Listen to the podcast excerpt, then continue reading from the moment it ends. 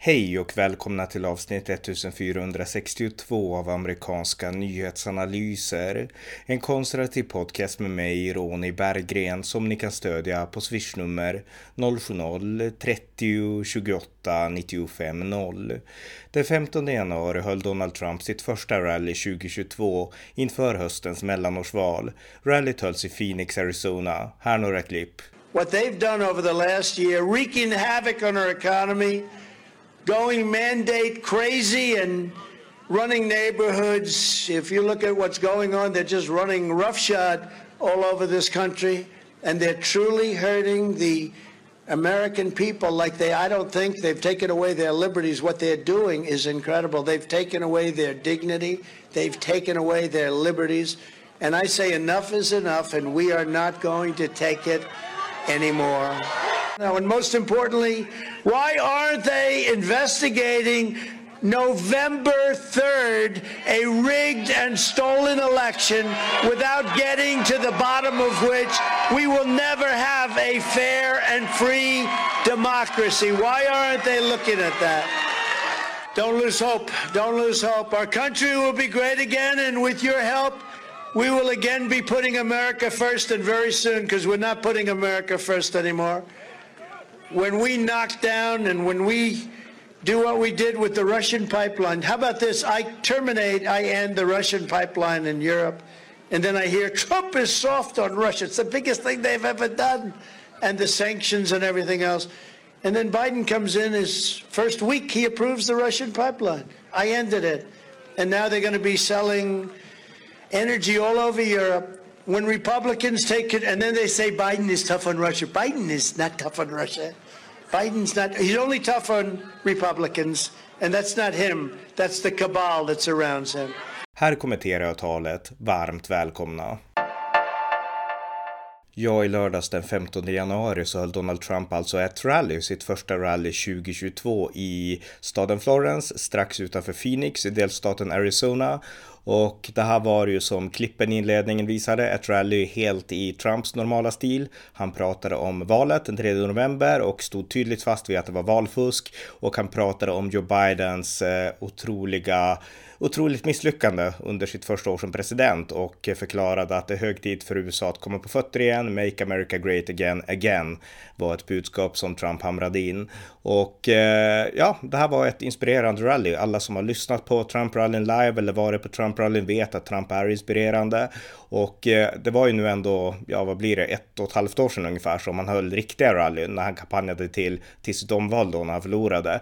Eh, och då var, fanns energin där och ja, han var full med liksom, ja, energi inför valet och så. Och den energin kunde man skönja när man såg det här talet också. Alltså Trump är ändå två år äldre nästan, men han har fortfarande kraften, energin kvar. Han raljerade med Biden, att Biden tappar mer energi för varje dag som går. Och det är sant skulle jag säga. Men Trump hade energin kvar och det märks att han ingjuter liksom eh, engagemang hos sina, sina väljare och sina liksom supporters och sådär.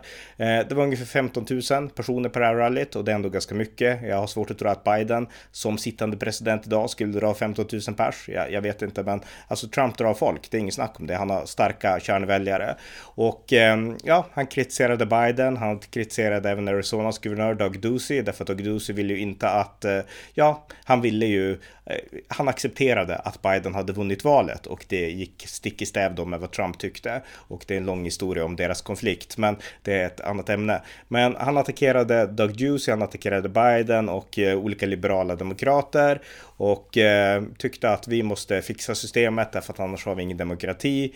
Och eh, han fortsatte att prata om allt han hade lyckats med som president, säkerhetsgränsen mot Mexiko och liknande. Och allt Biden behövde göra, det var att sitta stilla i båten. Det var att gå och lägga sig på stranden och sola, så hade läget varit lugnt. Men Biden skulle in och fingra och hålla på och eh, det blev en katastrof av allting. Och eh, nu måste man göra America great again, again, eh, sa Trump då. Så att det var ett, eh, det var ett sevärt tal tycker jag. Och eh, är man en Trump-fan så var det definitivt sevärt. Tycker man bara att det är intressant att följa amerikansk politik så var det också sevärt. Men jag tycker då personligen att eh, Trump körde fast lite för mycket i det här med valet och, och liknande.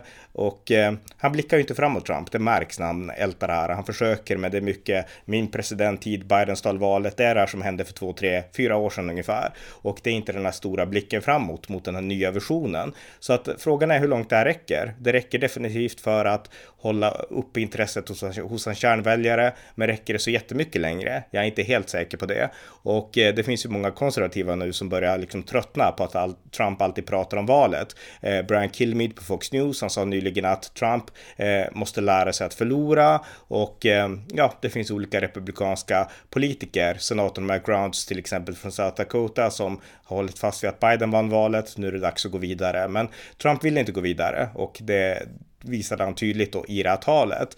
Eh, och eh, jag delar ju då inte synen att, att det var valfusk, utan jag tycker att Trump ska gå vidare. Men det betyder inte att jag tycker att allt Trump sa var dåligt, utan hans eh, kritik mot Biden, den var helt klockren. Biden har precis alla brister som Trump pekar på. Och när man tittar på de här anhängarna, alltså publiken som finns där, då inser man att det är väldigt lätt för vänsterliberal media att liksom utmåla dem som konstiga och som fanatiker och som liksom kanske till och med våldsverkare. Och det man paralleller nu mellan hela Trump-rörelsen och de här äh, våldsverkarna som ändå var rätt två eh, den 6 januari. Det fanns sådana, men majoriteten av dem som eh, var där för att stödja Trump, även om de hade fel i synen på valet enligt mig då, så, så var de ändå inte våldsverkare. Och alla som har varit på Trump-rally eller sett Trump-rallyn vet att våldsverkarna finns inte på Trump-rallyn, utan det är vänsteraktivister efteråt som hoppar på Trump-anhängare. Där kanske våld uppkommer, men Trump-rallyn är fredliga, lugna familjetillställningar i princip, det vet alla. Och eh, att utmåla hans anhängare på, på ett annat sätt är felaktigt. Men jag skulle säga också att en anledning till att han har så många anhängare Trump fortfarande, alltså 15 000 pers är ändå inte så lite. Det beror helt enkelt på att oavsett om Trump säger fel saker, till exempel om valet, nu tror i och för sig väldigt många på det han säger, men jag tror inte att de är på hans rallyn för att han pratar om valfusket, utan han hade lika gärna kunnat låta bli att prata om det och hans anhängare hade funnits där i alla fall. Utan de fortsätter stödja Trump och hypa Trump på grund av att Trump gör rätt i de här stora frågorna. Eller nu pratar han mest om, men han pratar om att göra rätt saker, ha en säker gräns, ha lag och ordning, se till liksom att USA är ett starkt land i världen. I det här talet så sa han till exempel att det enda demokraterna pratar om det är rasism och det är klimatet mötet. Det pratas aldrig om stora frågor, att hålla världen i balans och liksom visa styrka och storhet liksom. Eh, det pratar Demokraterna inte om och Trump har ju helt rätt där och jag tror att anhängarna som är på sådana här Trump-rallyn, de inser att Trump, han skulle ju som president göra rätta saker. Det spelar ingen roll om man ältar valfusket. Nu, nu tror man på det, men även om man inte hade gjort det, liksom Trump skulle ha gjort de rätt saker, saker rätt som Biden gör fel. Så att jag tror att hans väljare är praktiska, Trumps väljare. De vill se en president som gör rätt saker för USA och Trump är den president presidenten oavsett hans prat om valfusk eller inte. Medan Bidens väljare tror jag är mycket mer sådana som de vill höra rätt saker. Eh, sen när Biden gör fel och alla, även demokraterna, avskyr när Biden liksom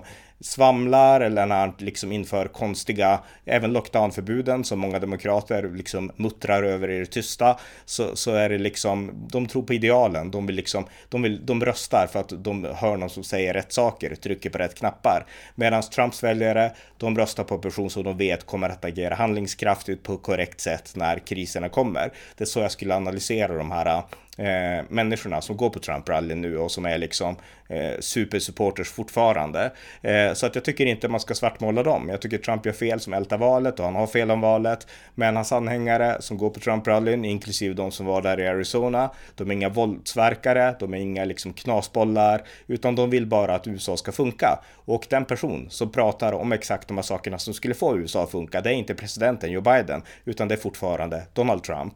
Och det tycker jag är viktigt att ta med sig i analysen när man analyserar sådana saker. Då. Eh, det finns också andra intressanta saker att säga gällande våld och så. Eh, det pratas ju mycket om att Trump hetsade fram våldet den 6 januari och eh, det skriver jag väl under på i ganska många avseenden därför att det var Trump som ägde upp det hela. Men jag vill bara påpeka en annan sak. Det var att eh, det finns andra former av våldsverkare också och nu kommer en 71-årig man i New York att åtalas. Han heter Thomas Velnicki och eh, han kommer att åtalas för att han ringde in till Secret Service efter valet förra året och sa att om Trump inte avgår och lämnar Vita huset nu när han har förlorat, då kommer jag att döda honom. Han ringde in och mordhotade den sittande presidenten Donald Trump och nu kommer han att åtalas för det här. FBI har tagit tur med det och eh, ja, eh, man kan helt enkelt inte ringa in och mordhota en sittande president. Men det intressanta med det här då, det är ju helt enkelt att det här är en demokrat som, som ringde in och mordhotade Donald Trump och tyckte att Donald Trump ska lämna Vita huset. Och det amerikanska rättssystemet slår till och säger att du kan inte mordhota en president sådär, nu kommer du att åtalas. Men eh, det, det, har ju som inte blivit några rubriker om det här. Och eh, tänk tanken att någon skulle ringa in som var Trump-anhängare och mordhota Joe Biden. Då hade det ju skrivits om det överallt, även i Sverige. Så att eh, en intressant sak och det händer ganska många sådana saker på sidan om, alltså hot mot republikaner. Men det framkommer väldigt sällan i svensk media. Så att det måste man också ha med sig för att få liksom en lite bättre helhetsbild av hur USA fungerar och så. Men hur som helst, Trump höll ett, eh, som man ändå får säga utifrån hans perspektiv, ett framgångsrikt rally där i Arizona. Han pratar om samma saker han alltid gör, Bidens misslyckande, hans egen, egna politiska framgångar och att valet den 3 november 2020 var stulet av Demokraterna. Så att det var inget nytt så, men definitivt så gav det ny energi till kärnväljarna och eh, inför mellanårsvalen nu, primärvalen och sådär, då kommer ju väldigt många republikaner att söka Trumps stöd och hans stöd kommer att betyda mycket. Så att vi får se vilken faktor Trump kommer att spela nu i år. Eh, det finns ju som sagt en växande fraktion i republikanerna som sakta bryter sig loss ur Trumps grepp om partiet, men fortfarande har han ju en väldigt stark ställning så att väldigt många republikaner kommer förmodligen söka Trumps eh, ja, välsignelse inför här uppkommande, de uppkommande primärvalen då inför höstens mellanårsval. Och Trump visade på rallyt att han har, han har fortfarande väldigt många eh, kärnväljare som, som de här kandidaterna kommer att vara jätteangelägna om att få på sin sida. Och enda sättet att få det är att stå på god fot med Donald Trump.